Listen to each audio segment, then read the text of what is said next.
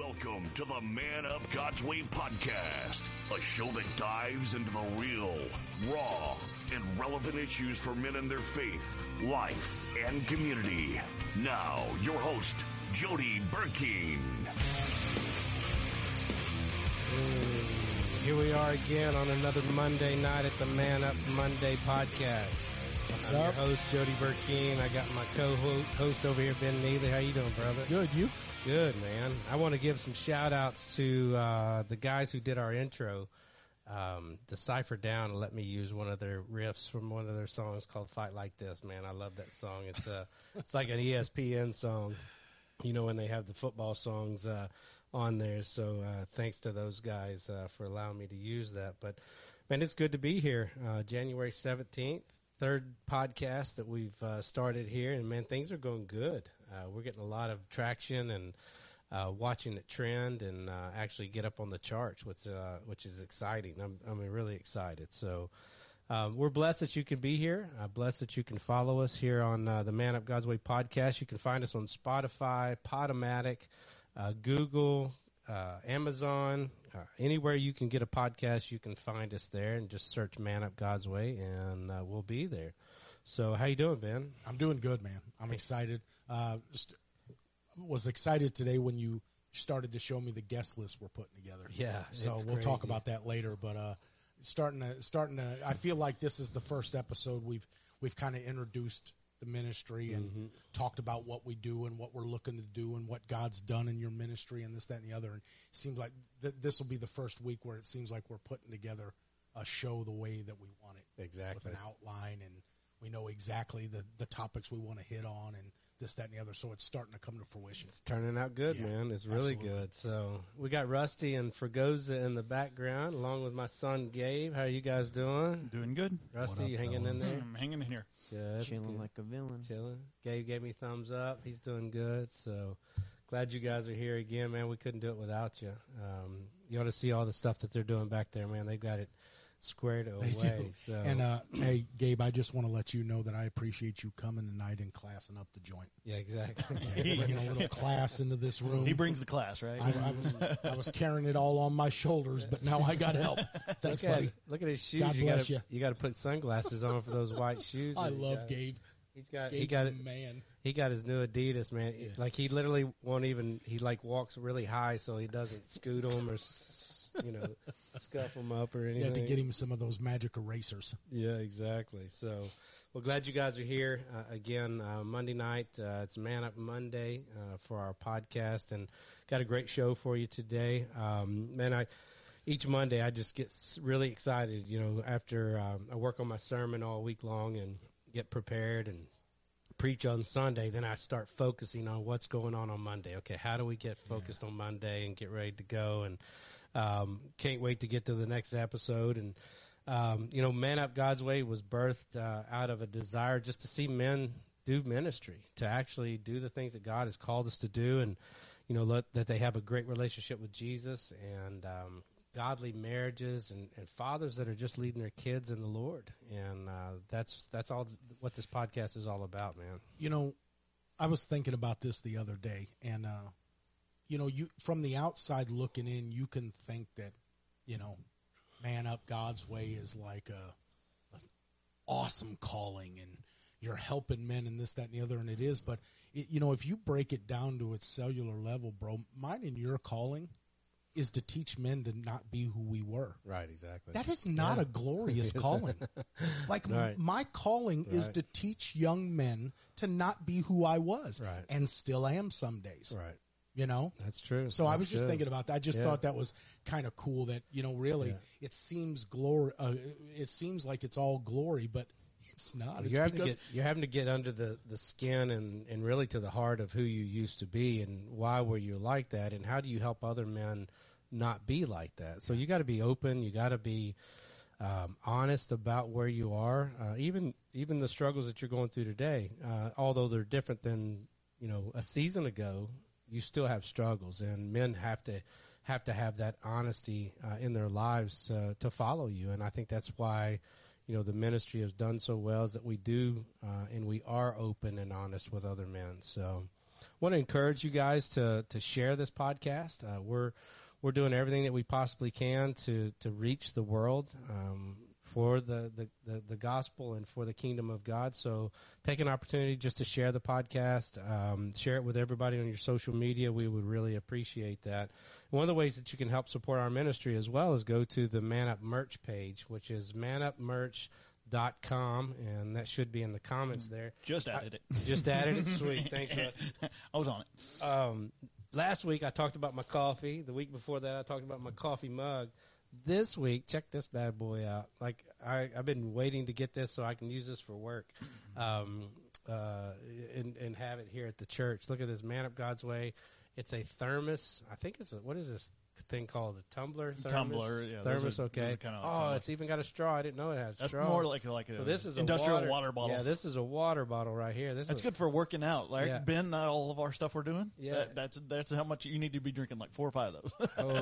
That right there knocked somebody's head off. Like that's a big old thing. So check that out on the Man Up God's Way merch page, if you will. Guys, you'll have to forgive me. I would get a little bit more excited, but all this stuff is mine. Jody just doesn't know it yet. Well, these days it's just going to be gone. Yeah, he's gone with it. So I don't know, Pastor. Did you talk to Gabe?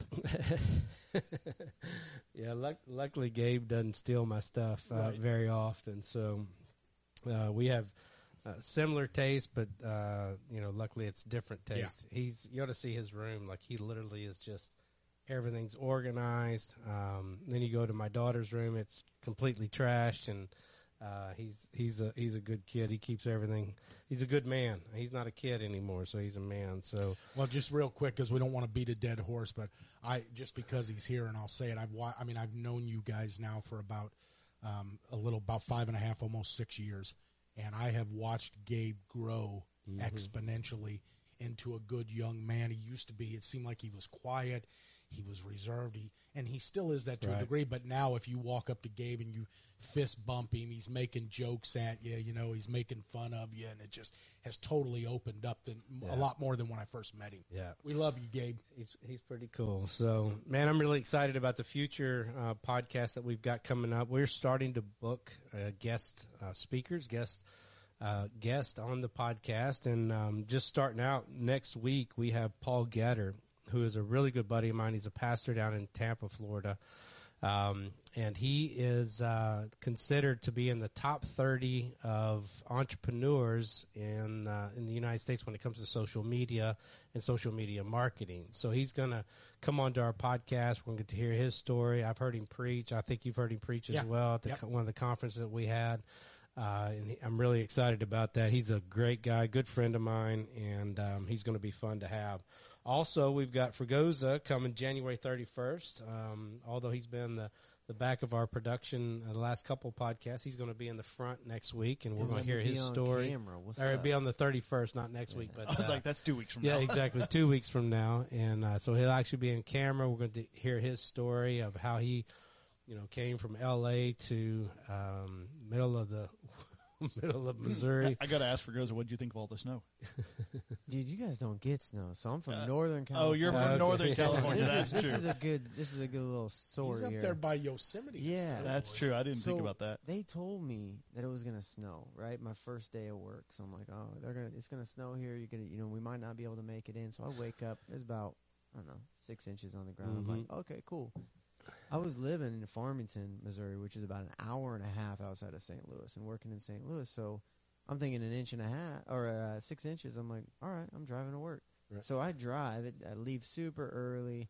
I get to work pretty early because the roads were fairly clear, in my opinion.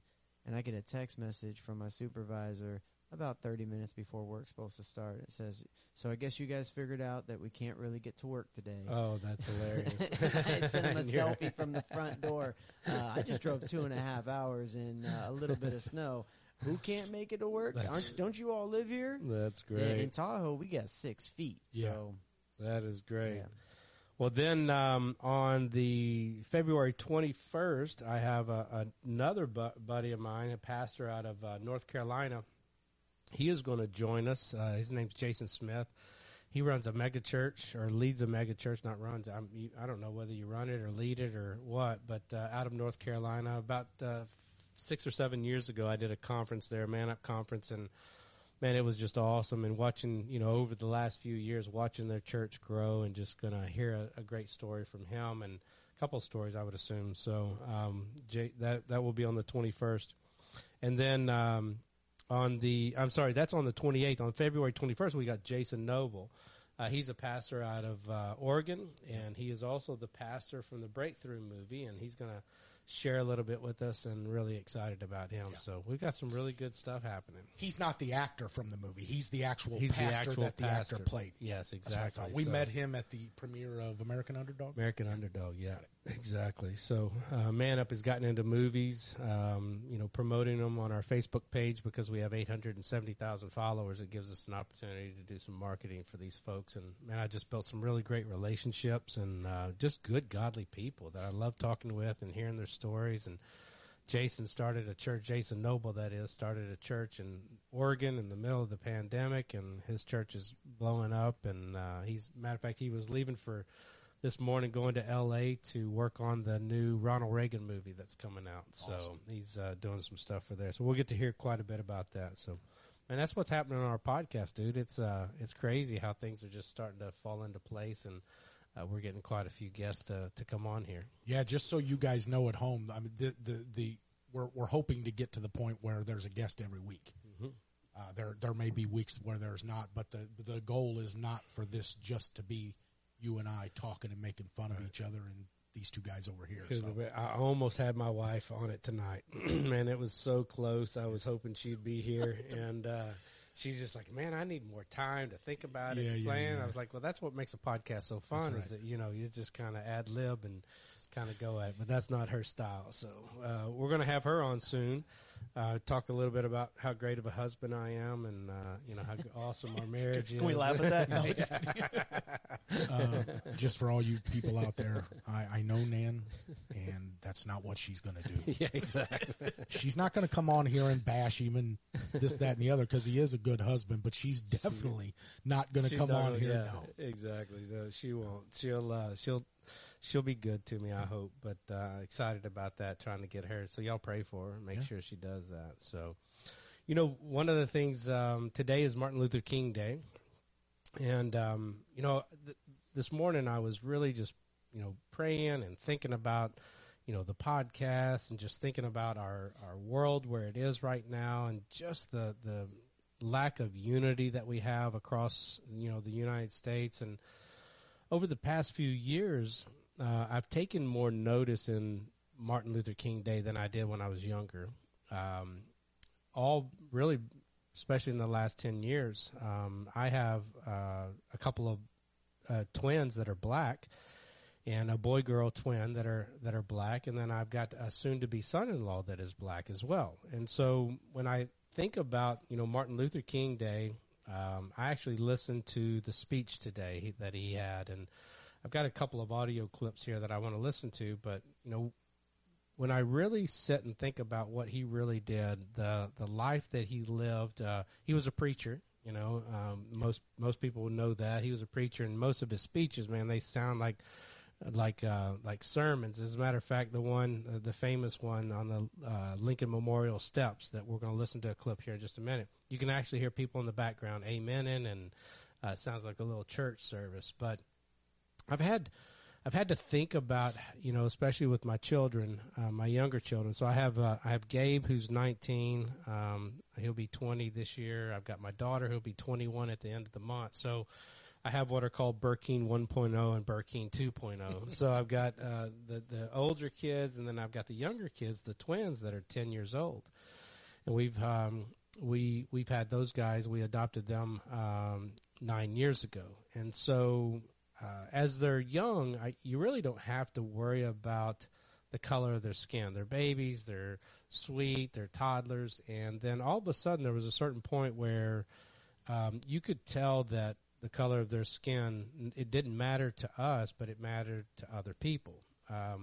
Many times my wife would take the twins out shopping, and she would get some dirty looks. Or if I took them out shopping, I would actually have people say, stop and say, oh, how cute. And you could just see that there was this real weird dichotomy that would happen because of them. And so over time, especially with the crazy stuff that's going on in the last, 9 years with police and the riots and, little things, I've had to kind of rethink how I train and teach those children, my younger children, compared to my older children. Right. You know what I'm saying? Like, I really had to think about how we train that. We started watching this show called This Is Us.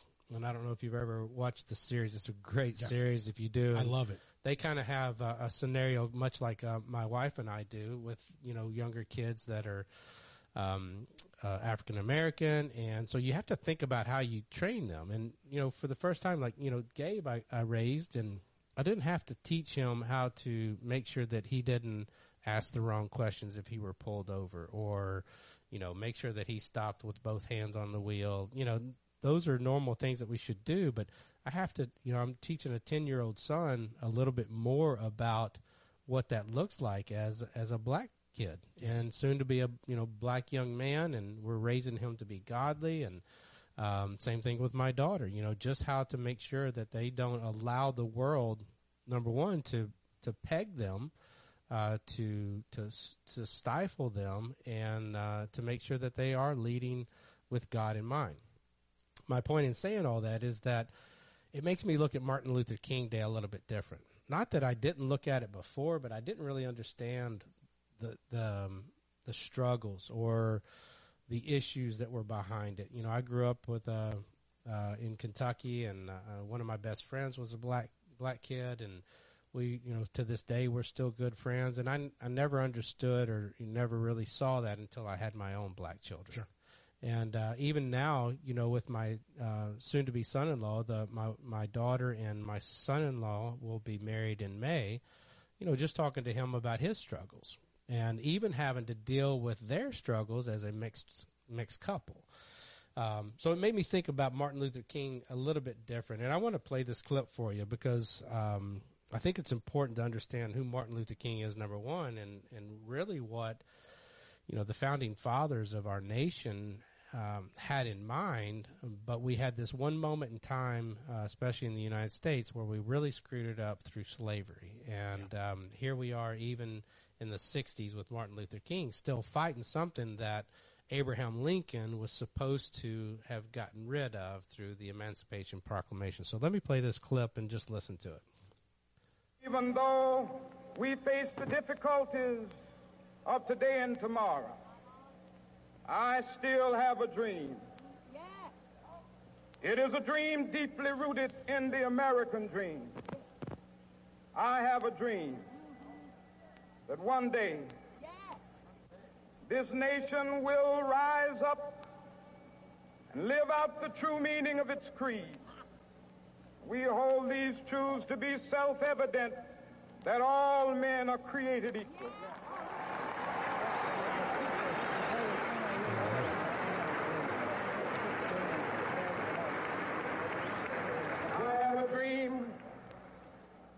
That one day on the red hills of Georgia, the sons of former slaves and the sons of former slave owners will be able to sit down together at the table of brotherhood. I have a dream. That's good. And you know that as the I have a dream speech, okay? And he's at the Lincoln Memorial. He's at the steps of the Lincoln Memorial, and hundreds of thousands of people there listening to this speech that he had. And we know the story of Martin Luther King later on. A couple of years later, he was assassinated in Memphis while he was sitting at his hotel. But what I really love about, his story is that, and as a Christian and as a pastor, I realized that all men are equal. Yes. When I look at somebody, I don't look at them any different. I hope I don't look at them any different than I would any other time, because I am a Christian. I do believe that everybody has the opportunity to be a child of God and that they can love Jesus. And so, and that we all should have freedoms that are in the United States that are equal when it comes to, especially when it comes to race. And so, it just made me think today that, this is a really important day for the African-American community. It's really important for me to look in at the, in the eyes of my my son and daughter and my son-in-law, and let them know that I understand, you know, that, and try to teach them some struggles that they may go through. And I pray, you know, in 10, 15 years that those struggles are no longer there. But it doesn't take real long to look back in history and know that struggles have always been here, and that nobody's going to skate through this life without having struggles. So I just thought it was important for, you know, us to honor that day, Martin Luther King Day, like, and just really just understand that it was a march for freedom. It was a movement for freedom. Well, he was doing it the right way. Yeah, exactly. He was doing it the right way. One of his greatest characteristics was his ability to, in a humble, what I don't know whether you want to call it professional, but I'll call it in a professional way, speak the truth in the eye, in the faces of authority. Right. And he did it eloquently. There was no violence that I know of. I don't know the whole story. Right. So I'm not sitting here. I'm not a Martin Luther King expert. Right. But he did it the right way, and he was trying to do it from love. And it's funny. I was just talking to you earlier, and I was talking to Anthony earlier today about that scene in Acts where he's not on trial. Right. I guess he is, but he's talking to the people in the court, and he's using their words against them. Yeah. And their beliefs and what they've always believed. He uses it against them. It's very cool what he does there. And the only reason I know that is because I listened to a really good sermon on it that broke it down. My point is this. He used a lot of those same tactics. Right. He spoke the truth. He would remind them what the Constitution said. Mm-hmm. And then they would have to come back and tell him why they weren't doing what the Constitution said to do. Right, exactly. Right? Yeah, that's why I admired him. Yeah, that's good. I mean, I was reading about him, and he was very educated. He had a doctorate, and very eloquent, Southern Baptist pastor in Georgia.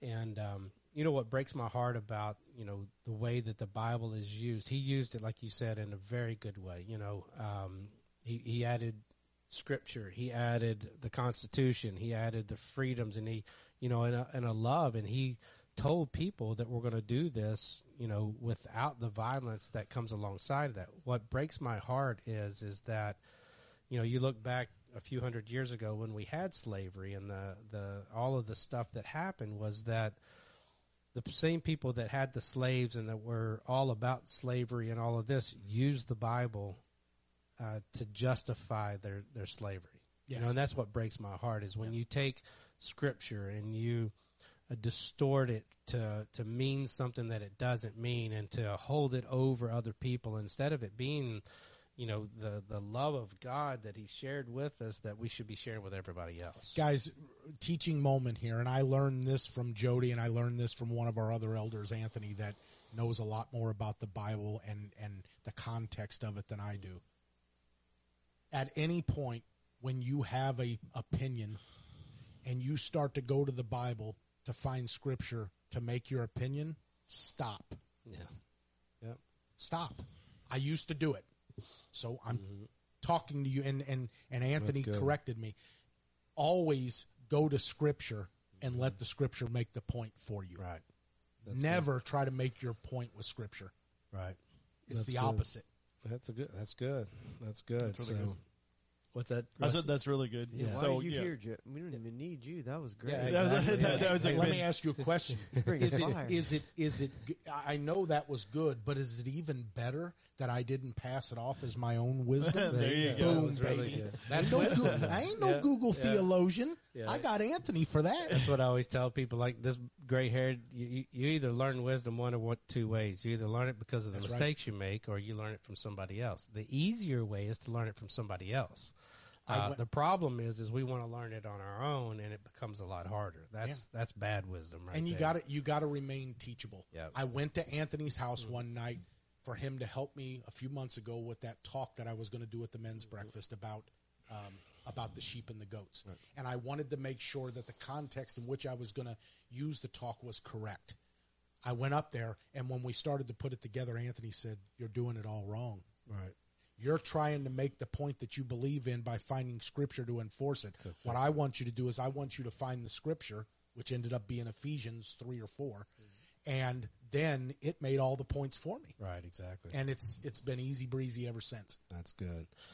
That's good. Well, you know, like I said, this day was just one of those, you know, just thinking moments where I was thinking, okay, how do I've got 10-year-old kids, you know, how do I train them from here to make sure that they understand that they are a child of God, that their mom and dad love them, that, and they know that. I don't doubt that one bit. And, you know, how do I embrace my son-in-law to make him feel comfortable and, you know, just in a way, you know, even today I asked my son-in-law before we had this podcast, I was like, do I say black people or do I say African Americans? And he was like,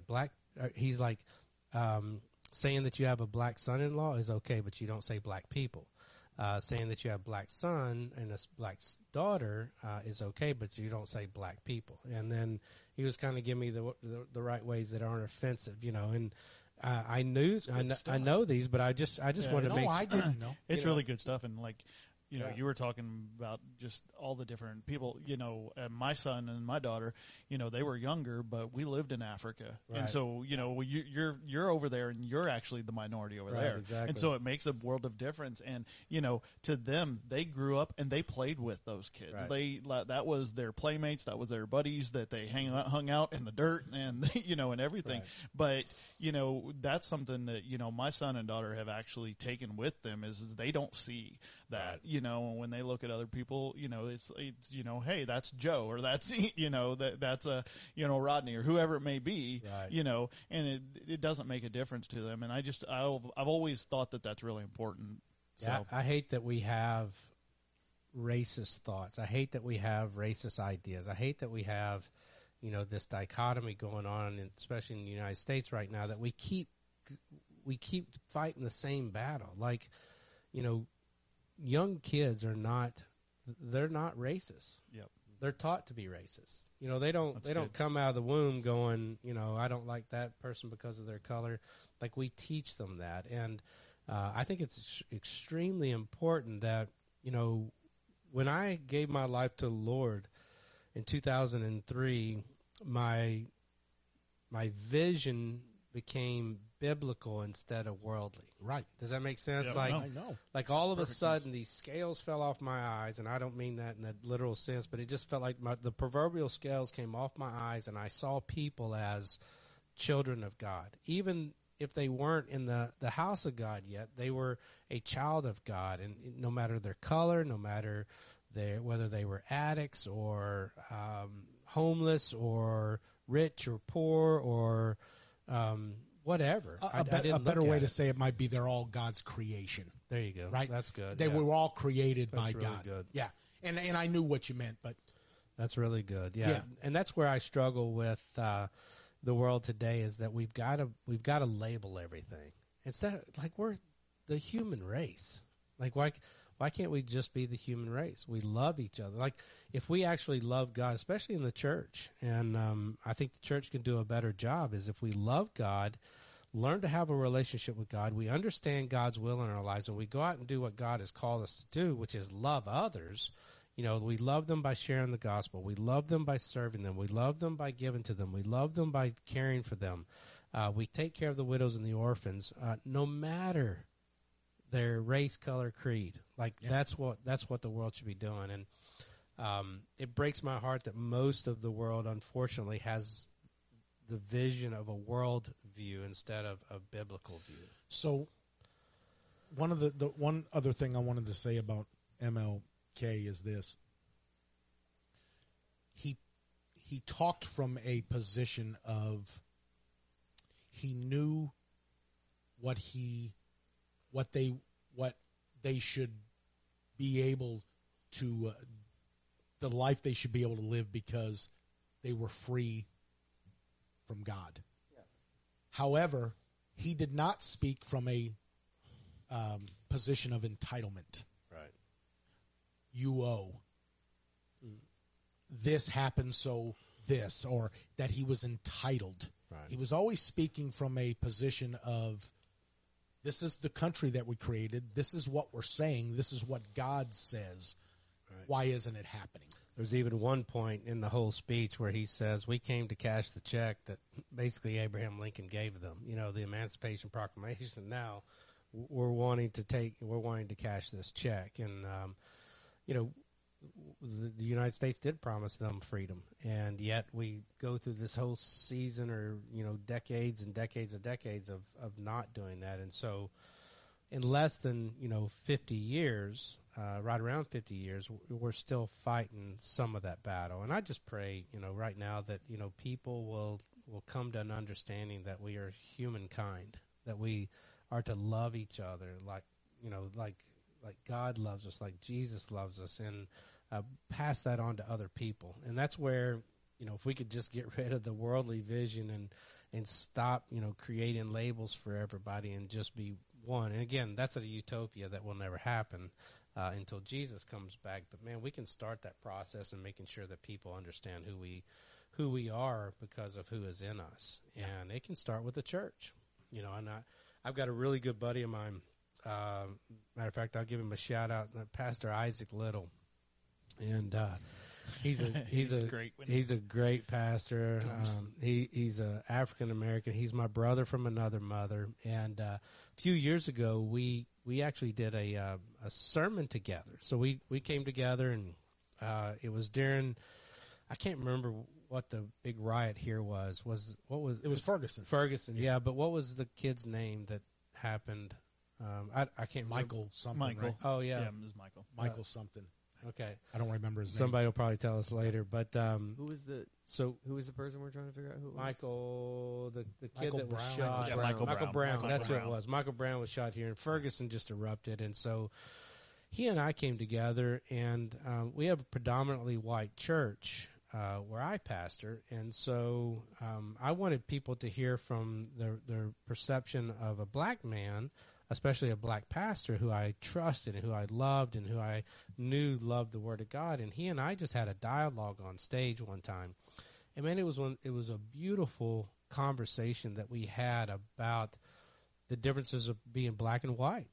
And we were able to talk, and man, we love each other. He's just recovering from a stroke, and I pray that he's doing well. I've talked to him a couple times, but you know, that's what has to happen. We have to have conversations, yeah. You know, because the differences are so vast that, and they're really not that vast. That's the problem, is that they're not. And we need to bring each other together and love each other in a way that, again, shows Christ. And it was just a good conversation. I think more pastors, I would encourage more pastors to reach out into their community, talk to other pastors, whether they're black or white or, you know, Spanish or Mexican or whatever, make sure that they get out and talk to them. And, you know, just, you know, that way we stop having this massive divide between either churches or denominations, and we come together in Christ and Christ alone. Well, and that's why some of these impoverished neighborhoods,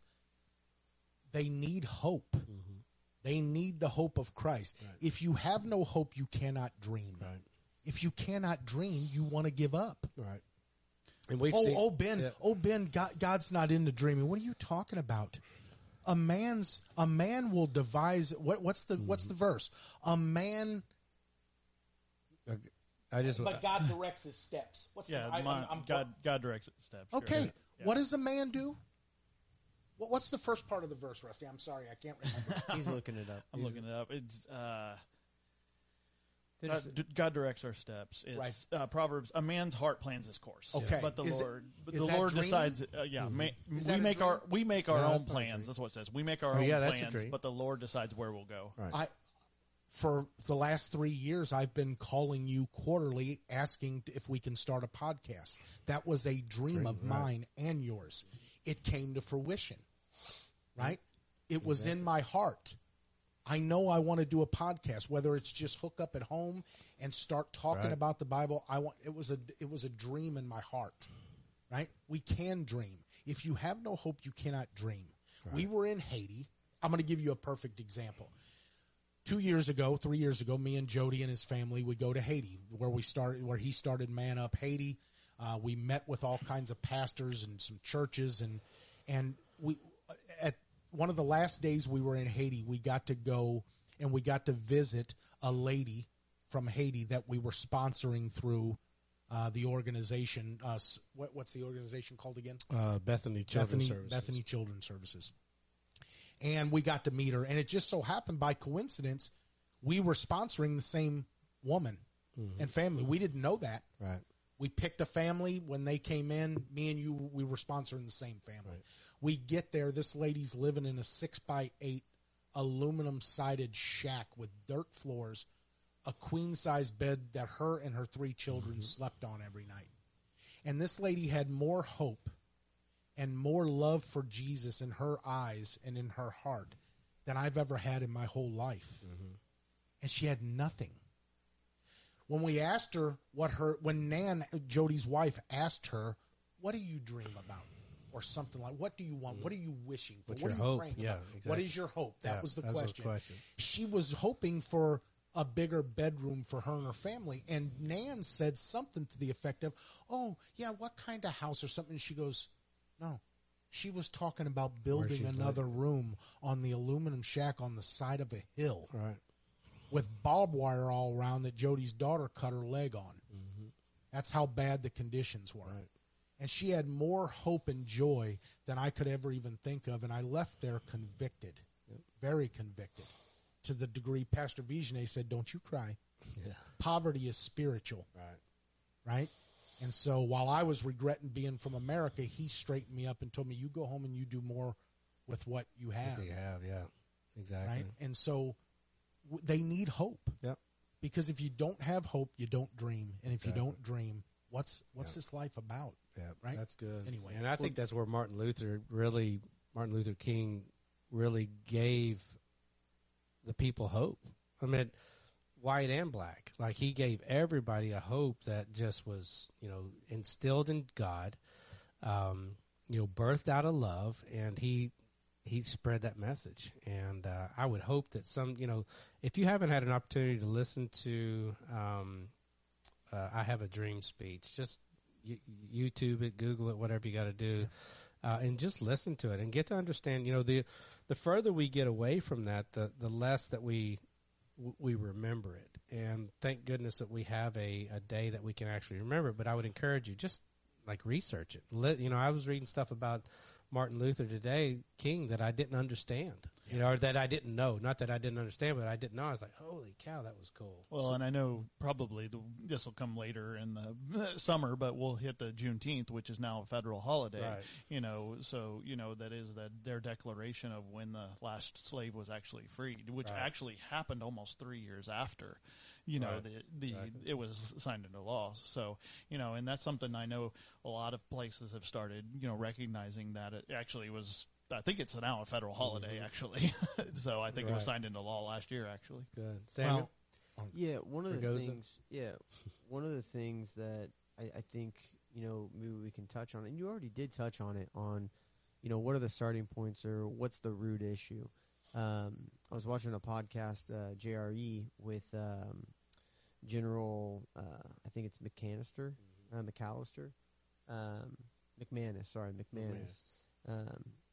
McMaster. There we go. Nailed it. Nailed it. McDonald's. Yeah, exactly. General McDonald's. They were talking about it being really politically driven. Like, the problem is, we're constantly divided, and it's not unlike the church. We're like that too. We were talking before the podcast started on, this pastor is preaching this, and that's tearing us down. And, okay, I agree. So what do we do? We're going to preach this, and, we're going to build people up like that. And I think in politics and in religion, the enemy, of joy, of working together is division. Yeah, totally. And so maybe you guys touch on that for a little bit. Well, that's the enemy's. That's Satan's number one job, is to divide. When he can divide, the home, he's won. When he can divide the church, he's won. When he can divide the community, he's won. When he can divide the nation, he's won. And that's where he spends most of his time, making sure that he's divisive in everything that he does, whether it's color, whether it's gender, whether it's politics, whether it's sport. Like he's literally dividing us to the point where we get angry about it. And then when we get angry, we lash out. And then when we lash out, and again, the root issue is sin. You know, the root issue is sin. However, it's hard for me to get my brothers that don't believe in Jesus, or my sisters that don't believe in Jesus, to understand that it is a sin issue. Not a moral issue, but a sin issue. Get them to understand this. Proverbs 4:23. Above all else, guard your heart, because out of it, what? Your heart come the issues of life. Yeah. It's a heart issue. It is. It's a heart issue. And that's exactly what it is. Right. Our and sin is the root. Yeah. Don't get me wrong. Exactly. Sin is the root cause, because our hearts from that day forward were changed. Right. And we're no longer, we don't have, we need Jesus to have that heart again. Exactly. Yeah. Right? So the issue is sin and my heart. Amen. Amen. That's good. Yeah, and that's where, you know, I was talking to actually a discipleship class that I teach on Friday mornings. We were talking about, you know, the flesh and sin, or the flesh and the spirit, you know, where Paul in Romans is talking, you know, man, he spends so much time on the law and grace and flesh and sin, or flesh and spirit and old covenant, new covenant, and all of that. And, you know, the heart is actually a muscle. It's kind of dumb. You know, it doesn't really do anything other than pump your blood. Let me rephrase that. It does a lot. It just pumps blood, though. Sin doesn't necessarily lie in your heart. It lies in your mind. Like, that's where you've got to deal with it. You've got to take care of the mind issue. You've got to want to change. You've got to want to allow God to move in your heart. You've got to, like, if you have hatred for somebody, there's a certain point in time where you have to go, I'm going to change. And that's all done in the mind. It's not what goes into a man that defiles a man. It's what comes out, yes, which is why we have to press into Christ, because I forgot to say this. It's not us that guards our heart. Philippians 4:7, God guards our heart in Christ Jesus. Amen. That's good. How do you get your heart guarded? Just walk next to Jesus. Exactly. Read your Bible, pray, repent, take captive your thoughts. But regardless of what goes in, you are responsible for what comes out of your heart. Exactly. That's good. That's really good. Boys, you got anything else to say on that one? No, I mean, I do want to go back to, you know, kind of how you were talking about things that you've read. Okay, it's Martin Luther King Day. Right. Yeah, you know, I think it's been since high school since I've heard that speech in its entirety, right, and just sat down and listened to it. And that's not even the entirety, you know, an excerpt. Right, right. Some of when I really started digging in and reading, some of my biggest influences politically have been African-American authors. And it's been, you know, Booker T. Washington, his book, his autobiography, Up From Chains. Frederick Douglass's autobiography is probably one of the most interesting things I've ever read. There's an economist named Thomas Sowell. African-American, you know, I was a big podcast or listener to Larry Elder, who's a podcaster. Right. Like, and there's some, you know, there's some really interesting African-American people out there who've done some amazing things. One of the most, I think this was probably about 3 years ago. I think his name is McCoy. Last name is McCoy. Ellis McCoy. He had more patents than anybody else. That's where the phrase come from. Is that the real McCoy? Oh wow! He was an inventor, African-American inventor. Yeah, that's cool. He's in charge of. I said he's in charge of hydraulics. I think he had a big play in hydraulics and a bunch of other inventions. That's cool. But there is, I mean, their history is our history, right? Exactly. You know, and so when we're talking about American history, oh, you mean a Black American history? No. I mean American history. Right. They're a part of our history, and we have this blot on the. You know, on America, but the same Bible that people used to enslave, people from the other side used to free. To free, yeah, exactly. And I think it is interesting to see how we can use the same words, and this goes back to what you were saying earlier. If you take what you want to be true and then go find scriptures to back it up, you're gonna all right. Next thing you know, we have slavery. Yeah. Right? You'll find your argument every time. Yeah. I've done it. Yeah, you guys, can justify anything through Scripture. Like, yeah. I've only been free of that mistake for 6 months. 6 months, yeah. Like, just a sentence from Anthony making it that simple, it changed my whole perspective. That talk was amazing, not because of me, because of God first, but because of the way that the way I went about it, that I didn't know. Right. And the one thing I want to say about the Martin Luther King Day is I would just ask for a little bit of patience on both sides. And what I mean by that is, earlier when you said you talked to Evie's fiance, and he talked to you about when to say black and when to say African American, like I never knew that. Right. I've had people tell me, Ben, please quit saying African American. Right. And it really depends. That's my point. Yeah, it really depends. My point is I'm not trying to offend anybody. Right. I love everybody. Right. So just be a little patient because I don't. You're right. I don't have a whole lot of frame of reference. Right. Exactly. And I grew up in High Ridge, Missouri. We had a one African American kid that went to my high school that we still all know to this day. Right. He probably took a few beatings but we all stuck up for him because we loved him. But there were people in my school that didn't.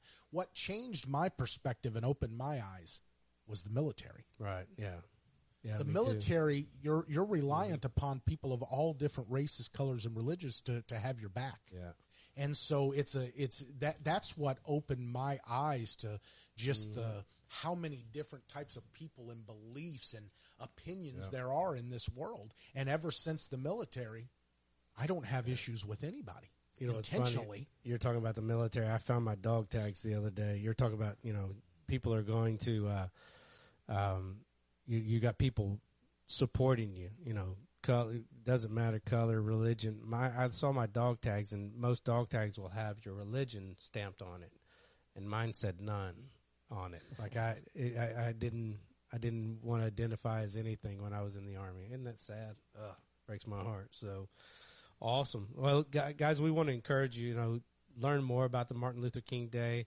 As followers of Jesus Christ, man, we love humankind. We want the best for everybody, and you know, we want you to know Jesus. We want you to grow in the grace and knowledge of Jesus, and we have to love each other. I'm excited about the future for my children. You know, my younger kids. I'm excited about my future grandbabies. I'm excited about my future son-in-law, and it's one of those things that, you know, we weren't planning it, and God has just put together my family in a very melting pot way, I guess you could say. And he's just showing us, and he's given us this ability as a pastor to lead in that direction as well. Yeah. You know, that we love each other. You know, like I would love to see our church, you know, multicultural. That would just be a beautiful thing, and it's slowly getting there. That's the cool thing about it. So I asked you a question one time because I know you personally, and I think I'm all right to talk about this. Mm-hmm. You told me when you guys first brought Paul and Addie home, the one thing that resonated with me is, if I remember correctly, you said that they were looking for crumbs of food on the floor. Right, exactly. That's how hungry they were. Yeah, exactly. Before you fed them, obviously. From where they live. And I asked you one time, do you think that they will ever really understand? And I'm going to tear up here. I'm sorry. I'm on a podcast. But if they'll really understand, like, what God did for their lives. Right. You know, I didn't mean to get emotional. Right, exactly. No, but it just hits me. Yeah. Because I remember that story, and I see their lives now, and I don't even, like, they probably can't remember it. Right. Yeah. You don't want to, do they want to, you know what I'm saying? No. Maybe it's not best for them to remember, but I hope one day that God, because I know what it feels like to have God talk to my heart. Mm-hmm. And it's such a great feeling. I hope one day, I pray for them, that God shows them what he delivered them from. Yeah. And I would hope that God would show us all that, you know, like just how, you know, and I think that's the great thing about a testimony, is that you can go back to your testimony and say, this is where God delivered me from. Mm-hmm. You know, I don't know that our kids will ever know the the desperation of where they were.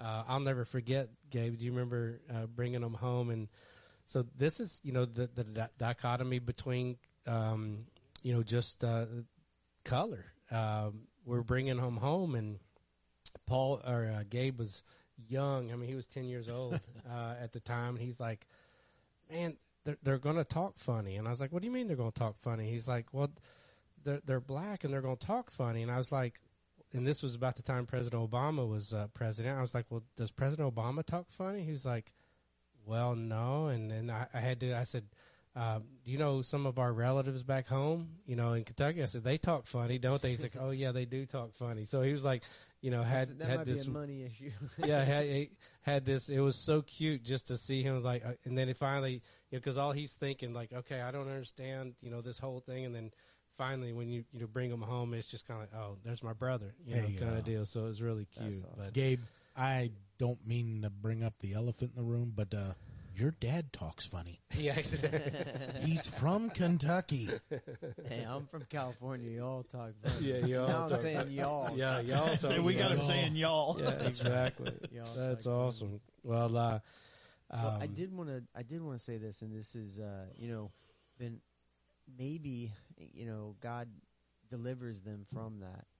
And, you know, you're saying, man, I pray that God really shows them what they might not ever fully understand. They'll have different revelations. Yeah. Mm-hmm.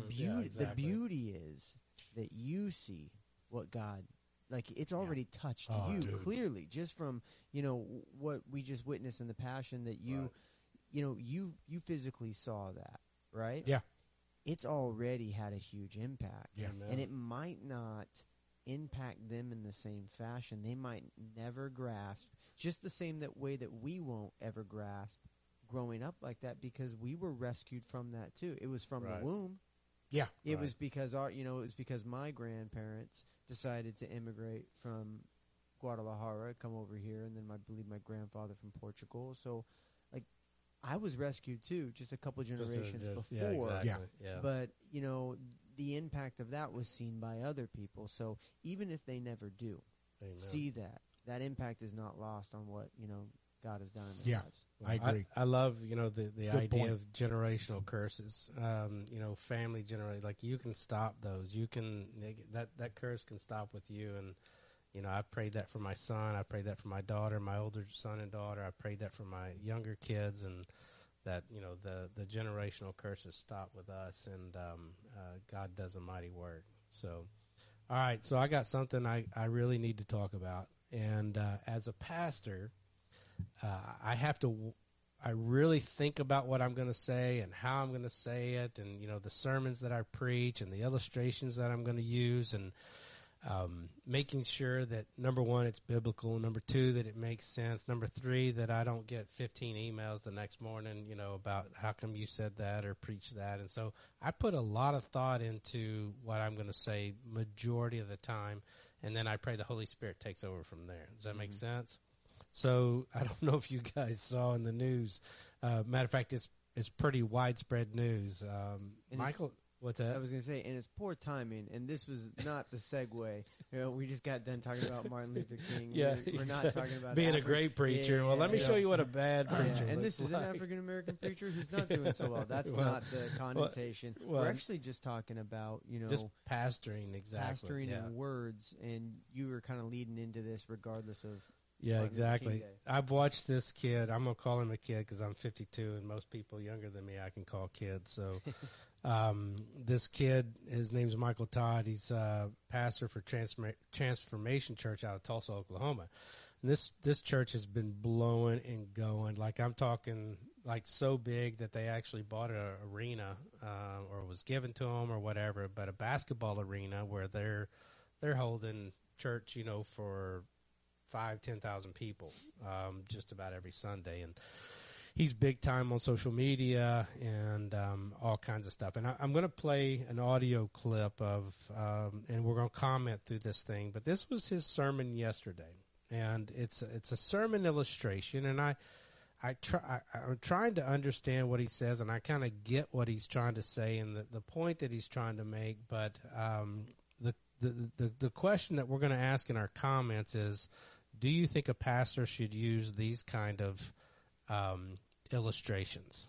And we're going to let you see it. So if you haven't heard yet, I'm going to comment through this. You're not going to be able to see it on video, but you can look up what Michael Todd said yesterday at church. I just added the YouTube link. Did you add the YouTube link? Okay, yeah. So we're going to play a few minutes of this. We're actually going to play it, comment, and here we go. Changing something, and you don't see it clearly yet, but you hear.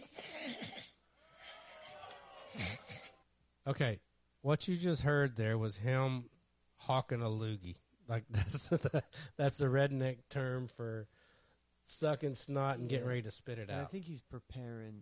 He did it twice, so I think he's preparing to hawk a loogie. And then if we play again, okay. So what he's doing is he's talking.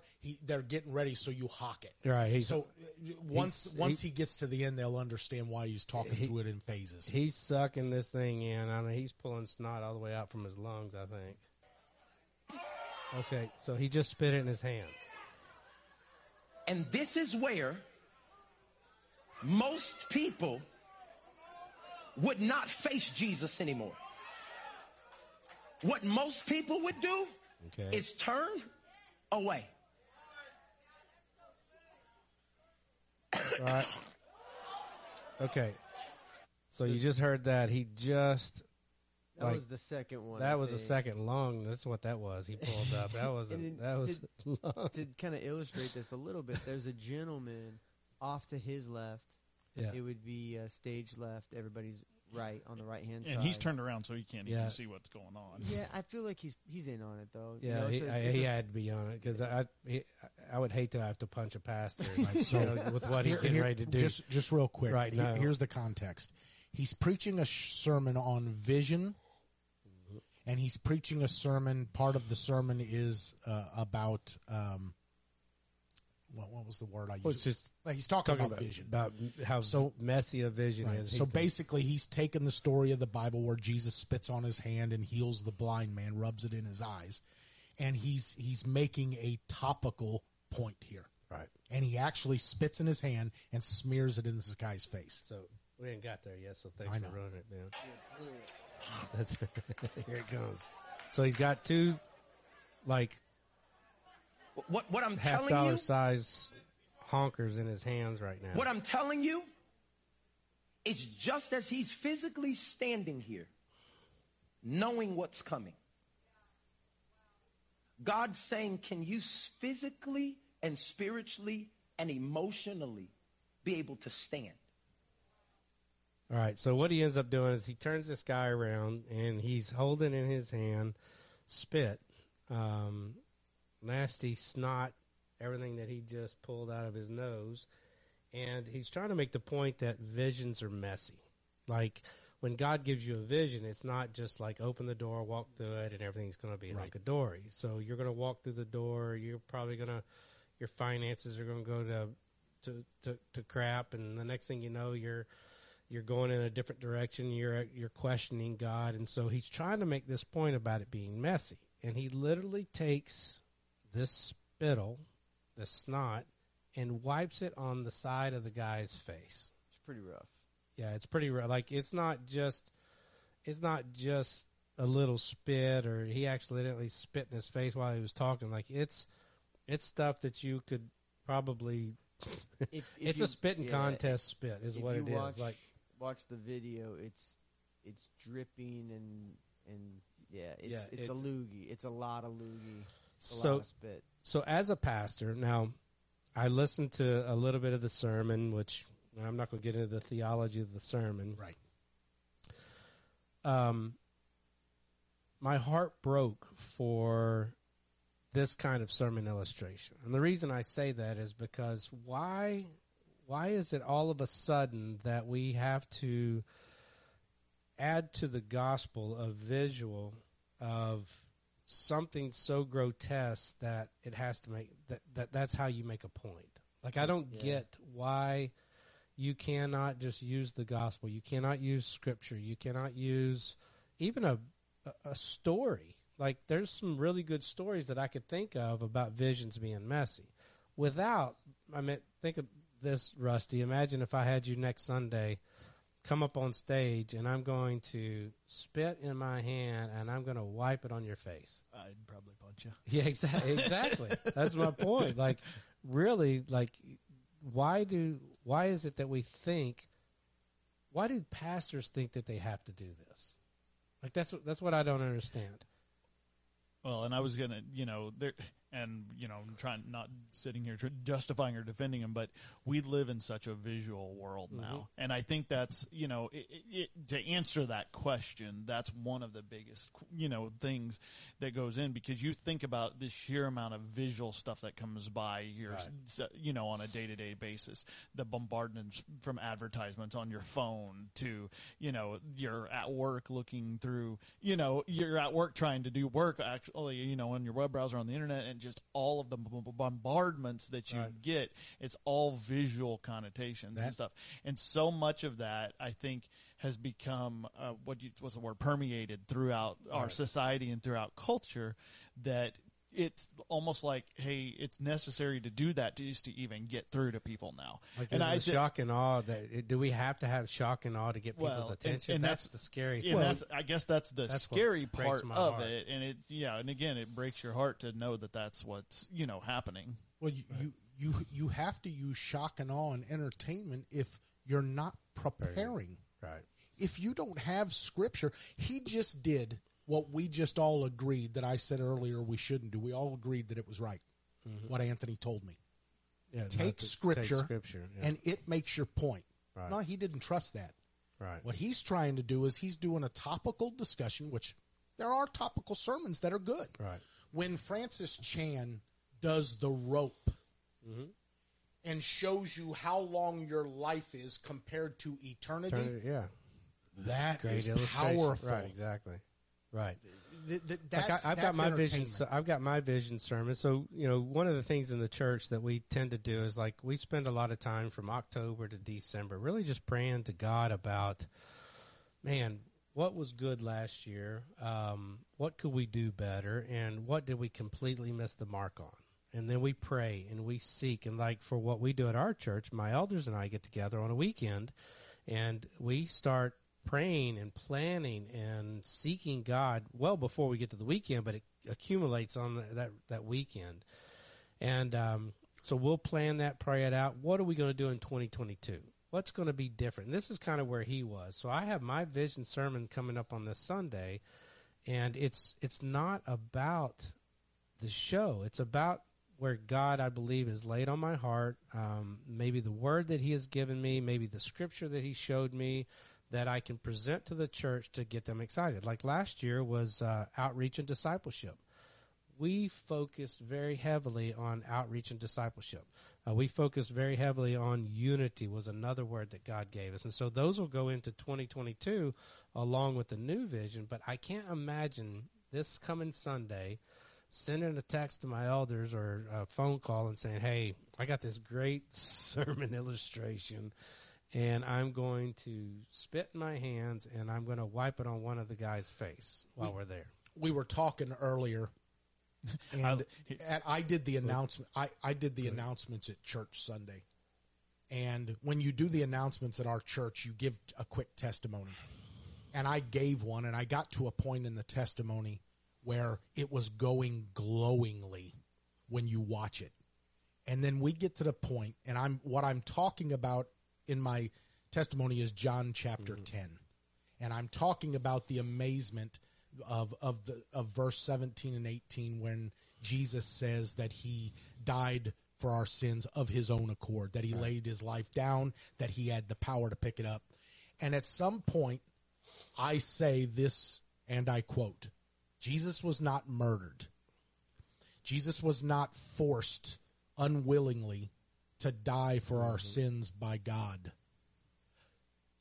And then instead of just saying, and that's real love, and that's the love God gives us, and we have to give the others, I say, you could argue the point that it was Jesus's idea. Right. What I meant by that was, once he found out God's will, he's like, I'll go.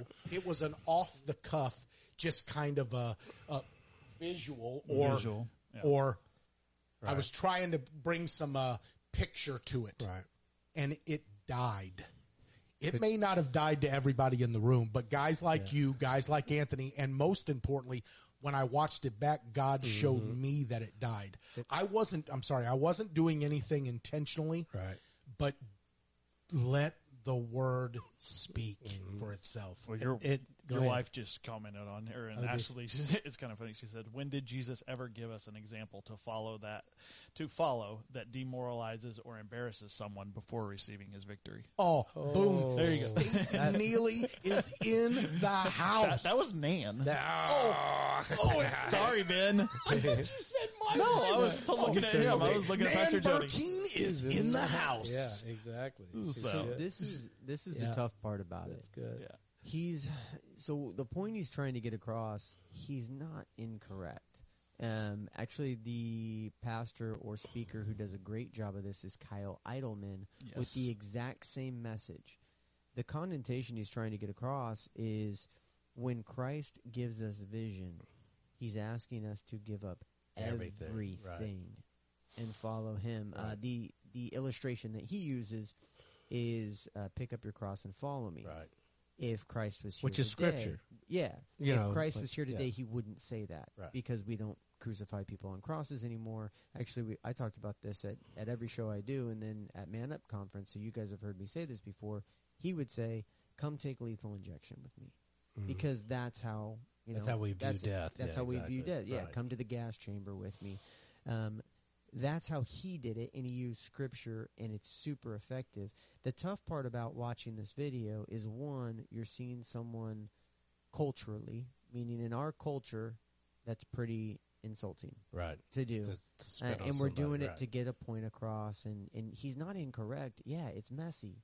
They are messy, man. I just moved. It's been 4 years since I moved from California to Missouri, and just messy. That's the only – yeah, just messy. So he's not wrong, but it is tough to watch. It's like I said, there's a million different illustrations that he could have used that had nothing to do with spitting on somebody's face or swiping spit on somebody's face. That's my point. Like, Jesus, when Jesus was teaching, when Jesus was preaching, he used parables a lot of times.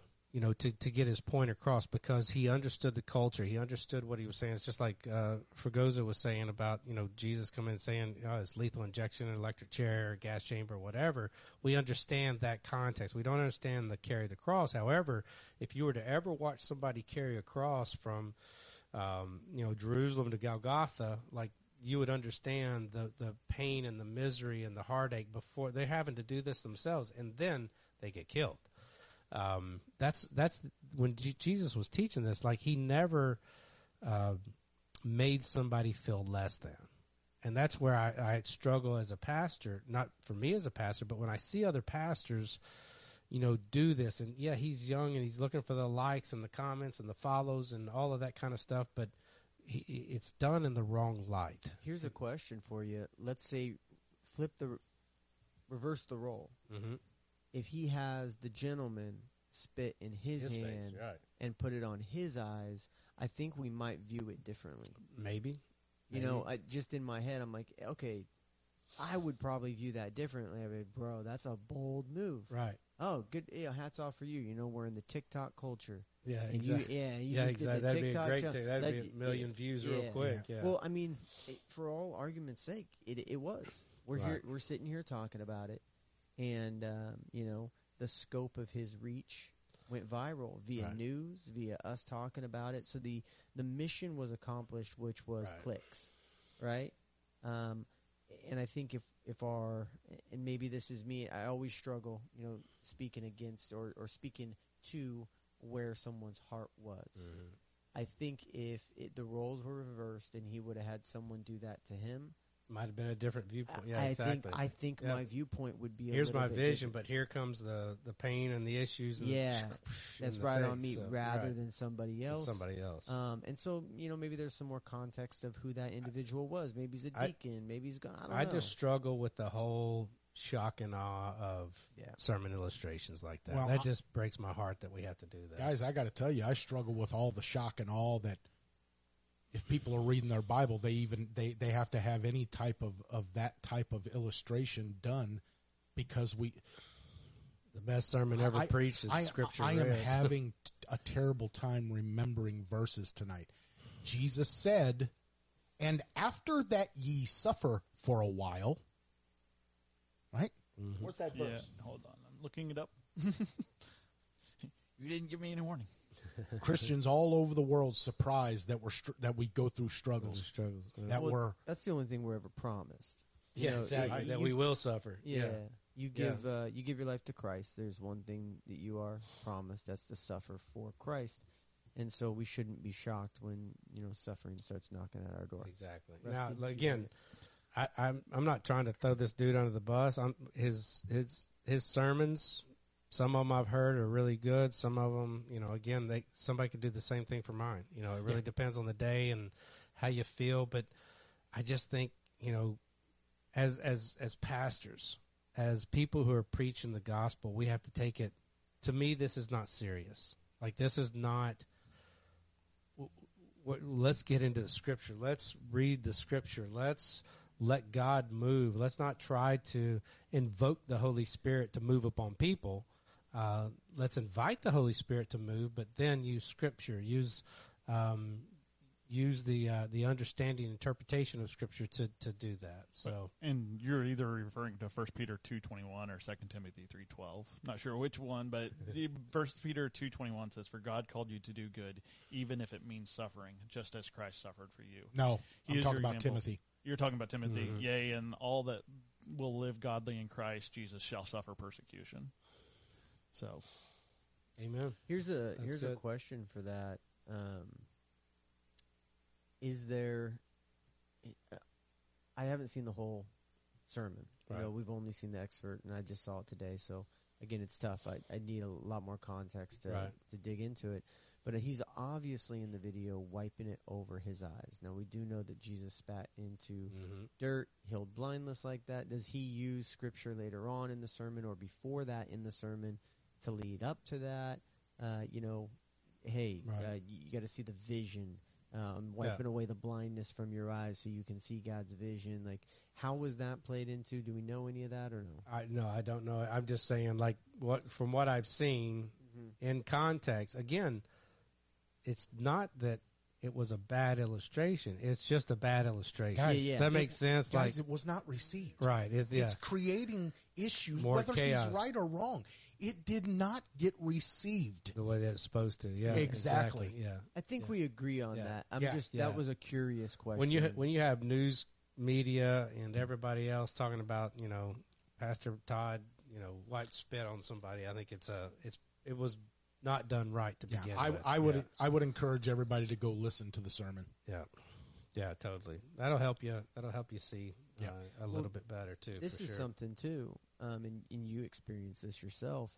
You ever heard the story of pastors say this joke? I've heard it, multiple pastors say it, so I know it's not their individual joke. But hey, my wife put an egg underneath our bed every time. I had a bad sermon, and so I found 7 eggs down there. After, she told me the story. I've been preaching for 20 years. That's great. There's also about $6,000 down there. What's the $6,000 from? She said, every time I got a dozen, I sold them.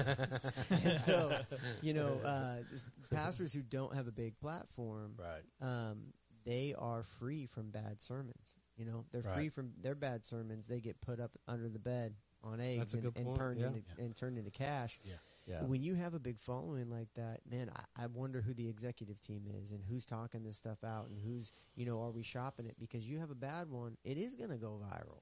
Well, and with him, he has done so many things that are on the cutting edge, if you will, maybe even close to the line of, just not being the right thing to do. And it's always been successful. And I think this is probably the first time that it just smacked him right in the face. And, I'll be interested to see what he says and how he comes across later on. But it's sad. And I pray for him. I want him to do well. I don't ever like to see a brother stumble or fall. But, my question is just why would pastors think that we've got, And again, I'm probably answering my own question because I understand, like, with social media, it makes you feel like you've got to go 1,000 miles further than anybody else. And again, you've got every armchair quarterback or Monday morning church goer critiquing everything that you say, especially because it's online and they can go back and look at it. You've got to feel like there's got to be a lot of pressure there. I mean, our following's not that great with our church, but I still feel, as far as online, I still feel people do that. They go through and they critique them, and it's always easier to go back and look and go, oh crap, I screwed that one up. I shouldn't have said that. And I've done some of the same things, but I've never spit on somebody's face. So I just I feel like that one was obvious. That one to me just blows me away, that we have to pervert it feels like it's perverting the gospel, honestly. I mean, that's really where I feel. So all right, we beat that dead horse. God's word's enough. Yeah, exactly. We beat that dead horse. So, Michael Todd, we're praying for you. We pray you do the right thing and, get back to the preaching of the word. So, any comments over there from anybody saying? I do know, because before you mentioned this, and before I did come here, he has, publicly apologized for that and stuff. There was something, I can't remember off the top of my head, but, he did post something like, hey, that's not how I meant it, kind of, and it was just an illustration kind of thing. So, he did, I know he has done that. So basically, we just beat him up. We just beat him up and then find out that he apologized. Okay, good job, Michael Todd. Well, hey, we're doing top-notch work over here. Yeah, exactly. Man Up Podcast. Yeah. That's good. All right. So, one of the things that, a lot of times I'm already, we're 2 weeks into our Biggest Loser challenge, trying to lose some weight here. Yes. And I've already screwed it up. I mean, I gained 2 pounds this week. Benign and I have gone down. I know. Week. We'll talk about that here in a minute. Okay. I'm talking about myself here. I've already screwed it up. But, I keep thinking of, why am I not serious about it?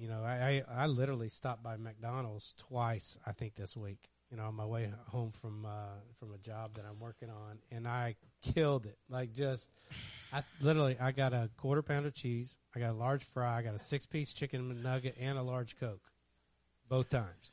I didn't eat all day. That'll do it. Yeah, exactly.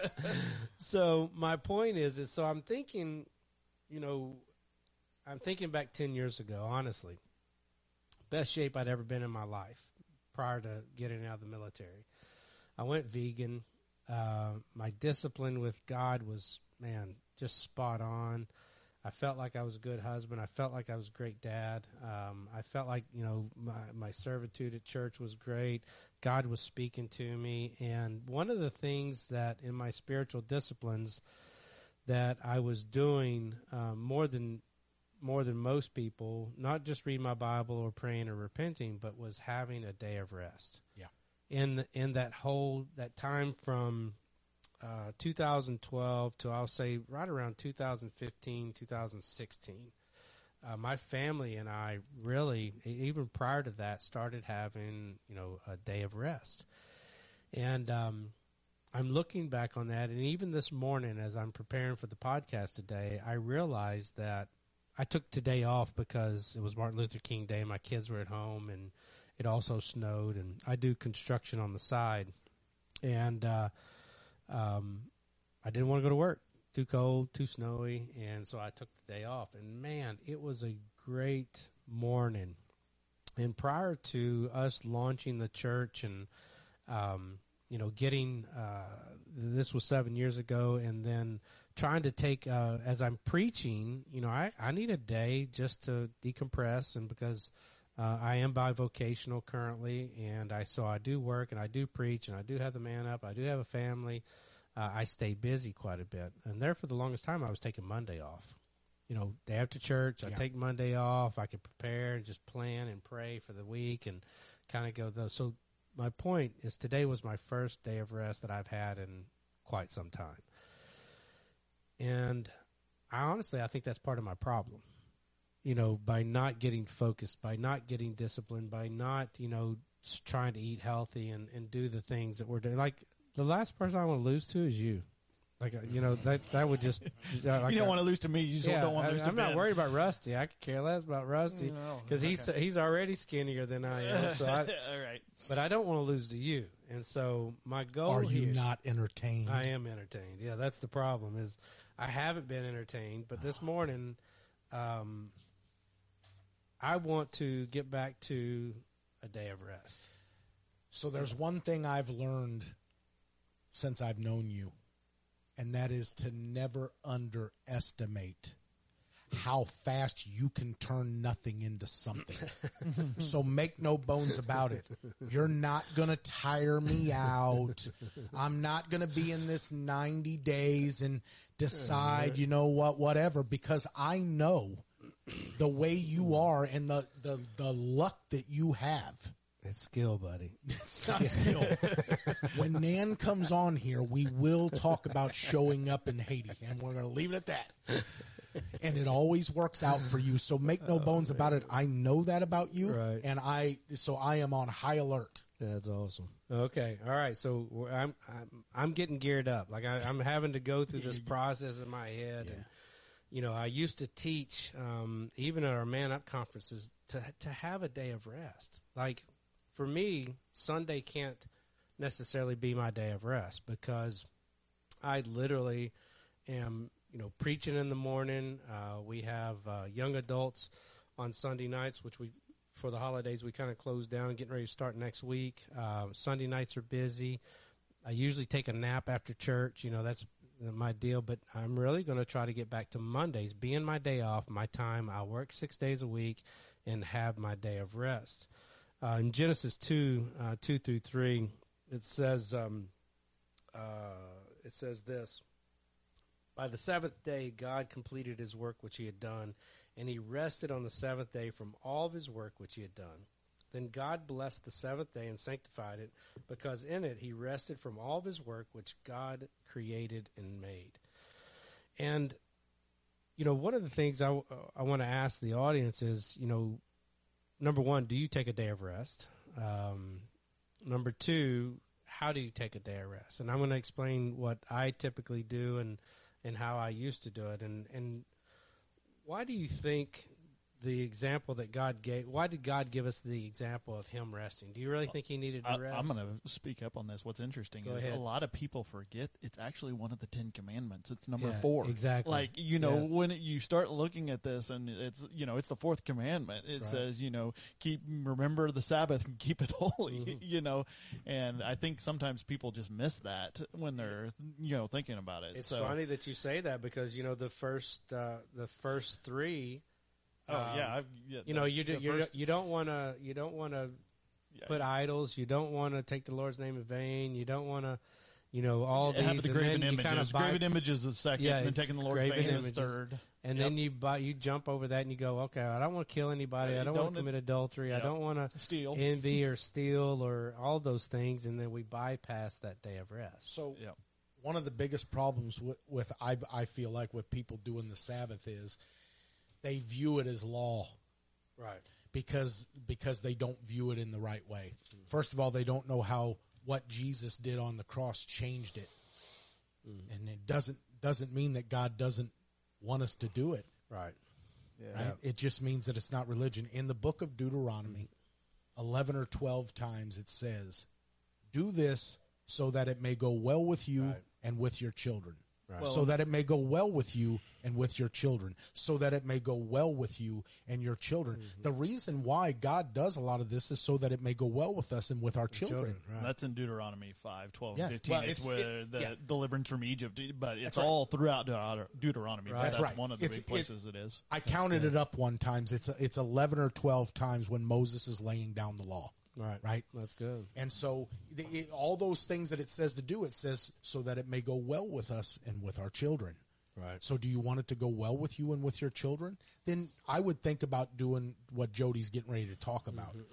If you don't care about that, then don't do it. Exactly. But it's not religious. You're not getting anything by doing it except that it may go well with you and children. And we can't turn it into like a religious, you have to.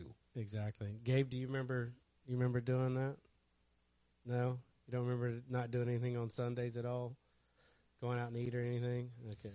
Well, I remember you telling me about it years ago and telling me that it was a great time. It was, you know, and that's the issue, is that I know how I felt and I know what it did for me and the rest that it gave me. And, you know, even for my family, you know, just the family is so flipping busy that we don't even take time, you know, just to enjoy each other and sit with each other. And that's a sad state of affairs that we're into right now. And I mean, literally you could take it and just blow it up for your life and see how busy you really are and how awesome a day of rest is. There is nothing wrong with doing nothing.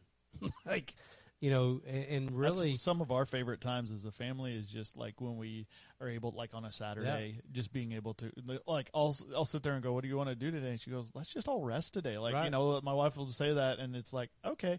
And so sometimes it's a matter of just sitting around the house playing games. Yep. We try to, you know, not saying we always do the best job of it, but try to keep off of electronics as much as possible that day. Mm-hmm. You know, so we may watch a movie, you know, together as a family, but other than that, it's trying to just actually interact and enjoy each other. And we've actually found board games are really good way to do that, because you kind of just, you're sitting at a table interacting with each other, and you can have discussions, and you know, there's lots of good things that come out of that. Well, and let's be clear, God's not talking about not mowing your yard. No. I mean, we have to talk about what it is, because there's a misconception about it. Exactly. He's not talking about don't mow your yard. He's not talking about don't put your podcast format together. That's not what he's talking about. Exactly. Don't watch TV. Right. Yeah. Early on in my Christianity, I went to a church that was very grace-filled. Like, you know, let's don't deal with sin. Let's don't confront people. Let's don't do that. God's grace covers it all, and, you know, all of that. And then I left that church and went to another church, which was all law-filled. And it was really God's way of showing me, you know, they practiced the Sabbath, but they also did a whole lot of other stuff, and it was really guilt-ridden.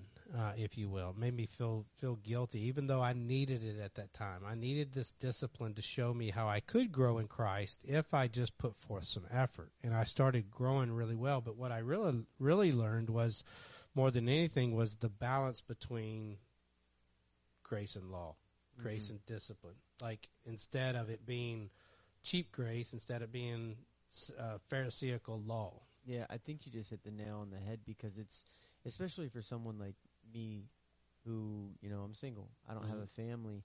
And back to what you were saying earlier about finding scripture that will, you know, lead into what you want it to believe. Right. What I would tell people is, they're like, hey, Fregosa, you're working 7 days a week. Like, you need to take a rest. I said, you need to reread that scripture. God created the heaven, the sun, the earth, the moon, the animals, all creation. I haven't created that yet. I gotta keep working. I gotta keep working. Right. And it's a nice little joke. I stole it from Grant Cardone. Right. But you know, part of him, he's not wrong. Right. You know, we need to culture. We need to fill our earth with good things. We need to foster the gifts that we had. And man, I feel like I'm behind the eight ball. Like, I grew up not having a lot of money, and you know, I'm trying to build something. But there's an old saying, you got to sharpen the saw. Right. You know, and I am stealing that one.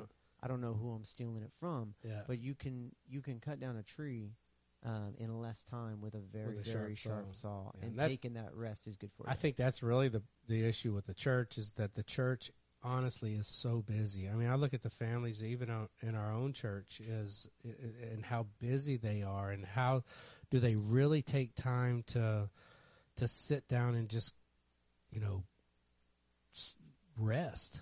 Like, do they take time to study God's word? Do they take, you know, and I know the majority of people that are in church right now don't read their Bible, so they're not necessarily going to stop and, you know, rest to do that. But even just to, you know, enjoy the day, not make any plans, and to do all that. And so when I figured out what that balance was, God just kind of gave me this idea, this thought that I still have to have a day of rest. It doesn't have to be legalism, and I don't have to turn my lights off, so I don't make the electrical company work, and it's not all about that. But I'll be honest, man, if you look at the United States and where we are today, when I was growing up in the 80s, 70s and 80s, there was a thing called the Blue Law.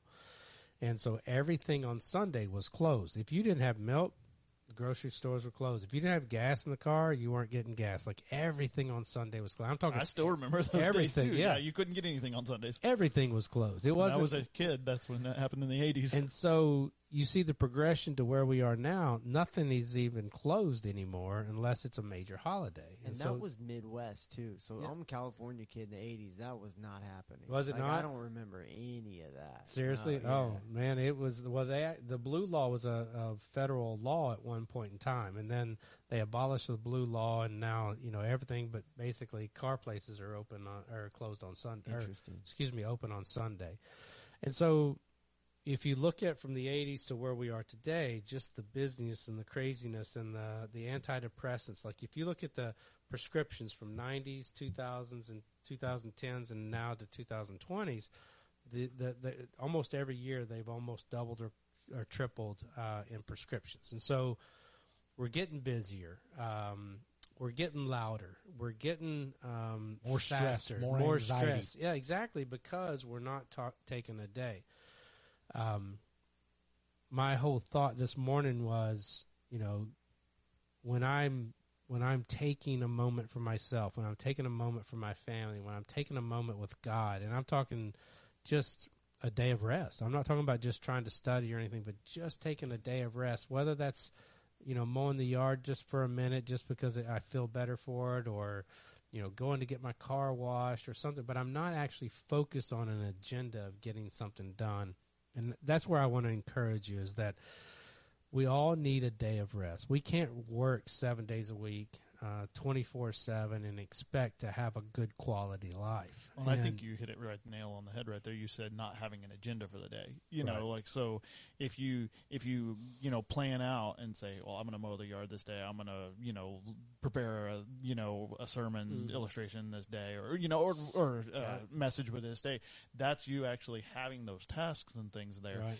It's that, not having an agenda that day, so that anything you can do that day would come up as actually something that you're available to do, that you can do, but it's still you giving that rest to that. Right. And I always think of the story of Mary and Martha, when, I always get them mixed up. Was Martha sitting at his feet, or was Martha busy? Martha was busy. And Mary was sitting at Jesus' feet.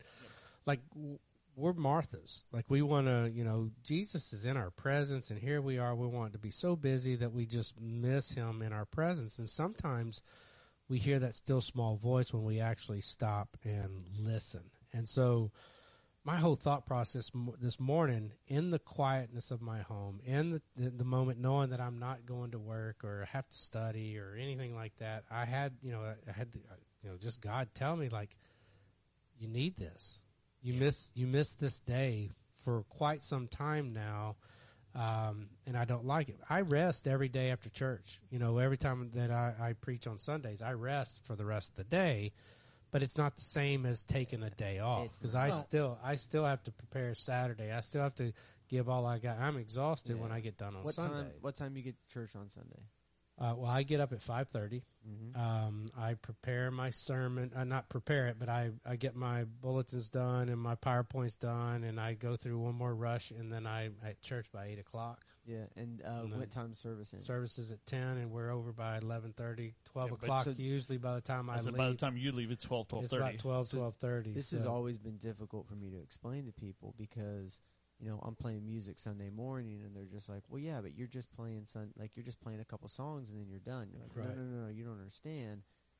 I'm at the church 6:30, 7 o'clock in the morning. I'm prepping all the gear. I'm making sure the production stuff's ready. I'm up earlier on Sunday than I am from my day job. Yeah, exactly. Right? Yeah. So Sunday's not a day of rest. I have to get up earlier than I do for work. Right. To get church ready, and again, I'm not out of there until maybe 1 o'clock, shutting everything down and whatnot. It's a full day. Yes, it is. That's why, really, if you actually go back and look at the Hebrew and the Shabbat, the Sabbath references, it's really technically Friday at sundown to Saturday at sundown, and that's even in today's culture. That's a good time to actually have a rest, because after the sun sets on Saturday, if you want to prepare for things that you need to do on Sunday, it gives you a chance to prepare. But taking that time from Friday, evening when the sun goes down to Saturday. And that doesn't always work. But the world's busy. The world is busy from Friday to Sunday. Right. It's crazy. Your Sabbath day can be any day. And it can be any day. I'm not saying that. I know what you're saying. Yeah. Just real quick, because I want to stop you there, because obviously we have a relationship. Mm-hmm.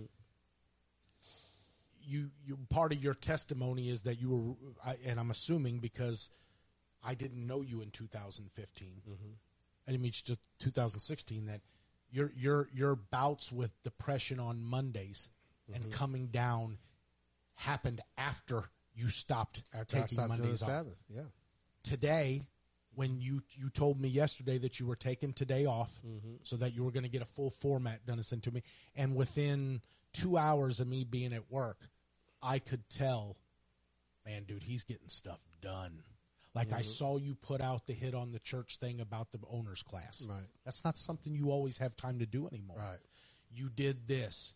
You had done something else that you sent. You sent me that. Mm-hmm. So my point is, I feel like the Holy Spirit is telling you. Yeah. This is, you've been looking for an answer. Totally. And I think that's what you're saying.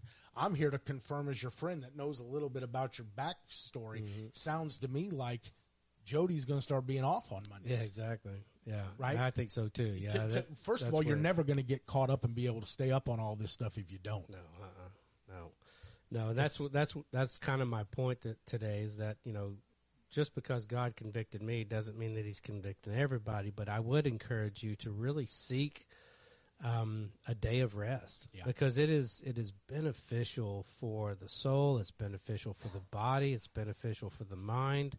When you can get to a place to where you actually take a day and not do anything, like I did stuff, but I didn't do anything that was really, I did stuff that I needed to do. It wouldn't be a typical day of rest for me, but I got caught up on some stuff. I'm taking tomorrow off as well, so I can do some school. I got schools going as well. So my point is that I would encourage you to take a day of rest, because the world is so busy right now. Listen, we haven't seen, I don't think we've seen the problems from the pandemic yet. And what I mean by that is, there are a lot of people who have died. There are a lot of people who have been sick. There are some problems there, but I think the mental, the stress, the depression that's getting ready to hit our world, we haven't seen. And if we don't take a day of rest and we commune with God and we commune with each other to a point of just relaxation, we're going to short circuit. And that's a scary place to be. This was super interesting. So I was listening to a podcast. I couldn't even tell you which one it was. But they were talking about we're going to have a generation here in the next 15-20 years who grew up during, or were 1 year old and 2 years old during 2020, 2022, maybe 2023, where all the adults around them are wearing masks, wearing masks inside, wearing masks outside. Mm-hmm. A lot of their mental development has to do with being able to read facial expressions, so we don't know the repercussions of how they will develop. Emotionless little kids. Their social ability to maybe empathy, we're not sure. We won't know for another 20 years. This pandemic will be plaguing us for a while. Yeah, it's a scary place. So that was my whole point, is just bringing up a Sabbath rest. I know most people don't even know what it is. I know most people don't apply it to their lives, and I have to reboot a little bit and go back to where I know where my largest spiritual growth has been. I would say the last year has been really good, but the past, I would say prior to that was 2008 to 2016 was like, man, that was just the pinnacle. I was disciplined. Everything was falling into place. I was washing my wife with the water of the word. I was training my children. Like, those were great times, and I was taking a day of rest. Well, and I was going to say one of the, you look at some of the benefits of the days of rest. Most people don't realize, but reducing your stress and anxiety, mm-hmm. That's going to do that. It's going to improve your mood. What's crazy is a day of rest will actually physically help you too. It's chronic pain relief. It'll actually improve your immune health system, and it'll even support your sleeping habits and things because you're actually resting and taking that time. Now, like you said, it may not be, you may be getting a few things done here, but it's a relaxation of your mind, your muscles, and just everything that goes into that. You know, you even, your immune system and your immune health can actually start benefiting from having those days of rest. And the more you stack them on week after week after week, it just compounds upon itself. Why do we do this? Okay, well, this isn't aimed at Rusty. I'm talking about all of it. Why do we always have to talk about the beneficial points to doing something that God says to do? Sometimes it's just about obedience. He said, God honors obedience more than sacrifice. Because, isn't that what the Bible says? Sometimes it's just do it. Right? Paul said, always be ready to give testament for what you believe. Right. So that's what we're doing over here. I'm not saying you're wrong. Yeah. I'm saying just as human beings, why do we do that? So my point is, I'm gonna blow your doors once I get everything. It's not gonna happen. Everything just settled, and I'm good. And man, as far as that'd be good. Goes, make no bones about it. I always understand the pastor dynamic. So I'm up against it anytime I'm taking you on at anything because you're a pastor. Like, I have to really think about, because I'm thinking about the other day, I was like, well, what, you know, he's my pastor. So, like, we talk about debate in scripture, but, like, can I ever win? I love one of the comments on here that says Jesus even took naps. Exactly. There you go. I love that. And then they woke him up because it wasn't going their way. That's right. Let's wake up the King of Glory because of the storm. And I always say this about, that's a great segue. Yeah. Jesus told them before they got in the boat, let's go to the other side. So he knew they were going to make it. He didn't say, let's try to go to the other side. He didn't say, let's give it our best effort. Yep. He said, we're going to the other side. Yeah, but we're just like that. I know. What? Like, he told me 15 years ago to take a day of rest, and yet here I am 15 years later not doing it. Yeah, so. You said that started in about 2016 when you met me. Yeah, exactly. It was you. I've been sent here to destroy you. You know what it was? It was pastoring the church. Yeah. I felt that I was, like, and because I'm bivocational, I'm working, both ends. Like, my goal is to get full time. That's what I'm hoping that we end up doing. I don't have to do anything but ministry. And then, the next thing I know, I'm so busy. And this is my justification of it, that I needed that day. I needed to prepare and plan and work on sermons and all that. So. As we take on more, this just came to me. It is extremely important that we become routined and disciplined, and that we prepare. Yep. And when we don't do that, we find less time for the important things because we're just trying to survive. Right? So what happened is you became pastor of a church. You're busier and busier and busier. Mm-hmm. Not to mention, just one of your things to work on is relying on others for help. Amen. You're 100 times better than you used to be, but we need to do inventory of our lives and figure out what we need to get out of our lives or to delegate to somebody else to help us with, so we can stay focused on the things that God's called you to do. Right. Pastor the church, lead the Man Up ministry. Mm-hmm. And a lot of that other stuff can go to someone else. One of the biggest things that as a church we've got to find a way is to get you out of the sound booth. I know you're always going to be there because you want a certain look. That's not what I'm talking about. What I'm talking about is we've got to get to the point where you can only deal with serious issues if needed. Whoa. Not having sound guy, bro, that's a serious issue. I was going to say, not having any mic, that's a serious issue. So, so my point is, man, I'm on it. I know what God's telling me to do. So I've screwed up my New Year's resolution and my battle with you guys for this fight of losing weight. Just so you know, that was Ben telling me that I was supposed to start in the sound booth. I'm just kidding, Ben. And just so you guys know that, that's another MO of his. If we start talking about him too much, he will change the subject. I know. Exactly. That's why I tried to jump it back in for a minute, just for the fun of it. He's changing the subject. So, my goal, actually, I started off on this stupid New Year's resolution that we did. It was my idea too. I started off at 224. I lost 2 pounds. I came in as we were starting the thing at 222. I got down to 220.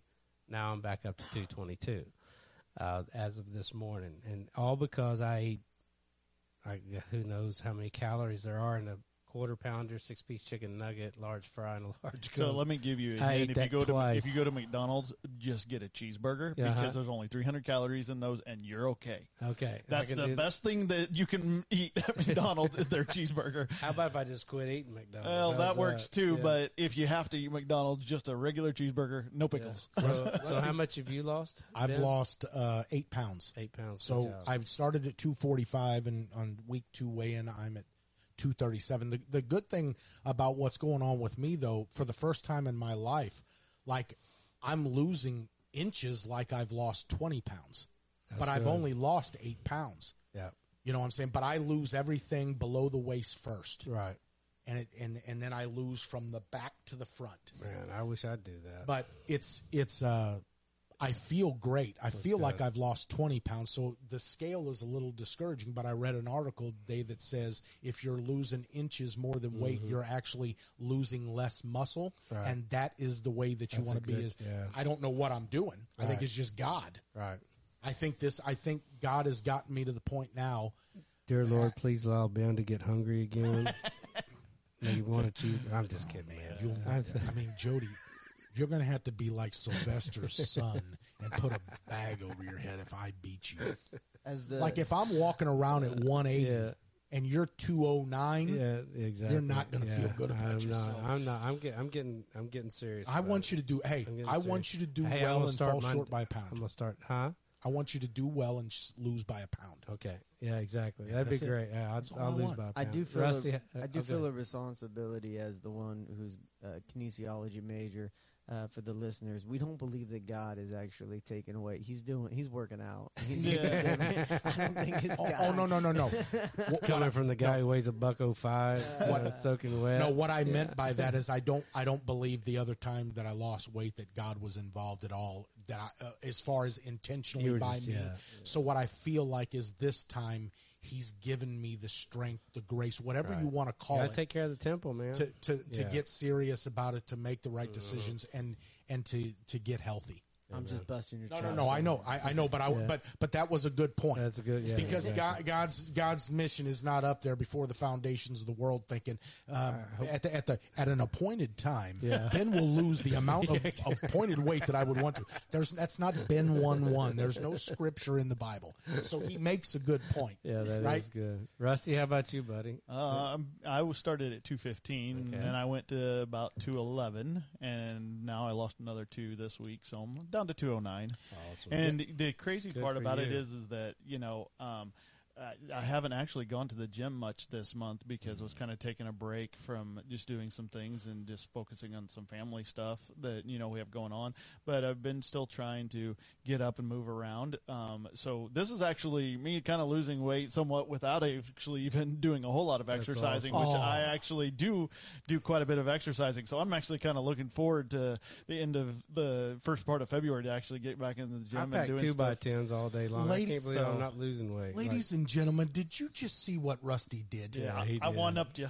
I didn't go to the gym all week. Yeah. Watch TV. No, I didn't actually. Well, that's good. But I've actually eaten a lot better since we didn't do inches. And maybe he'll put on all muscle, and his weight won't change. Well, that's true, and that is true. That is the one thing you need here. Sam can probably testify to this: is that as you kind of do that, your muscle weighs more than your fat. You want me to make a prediction?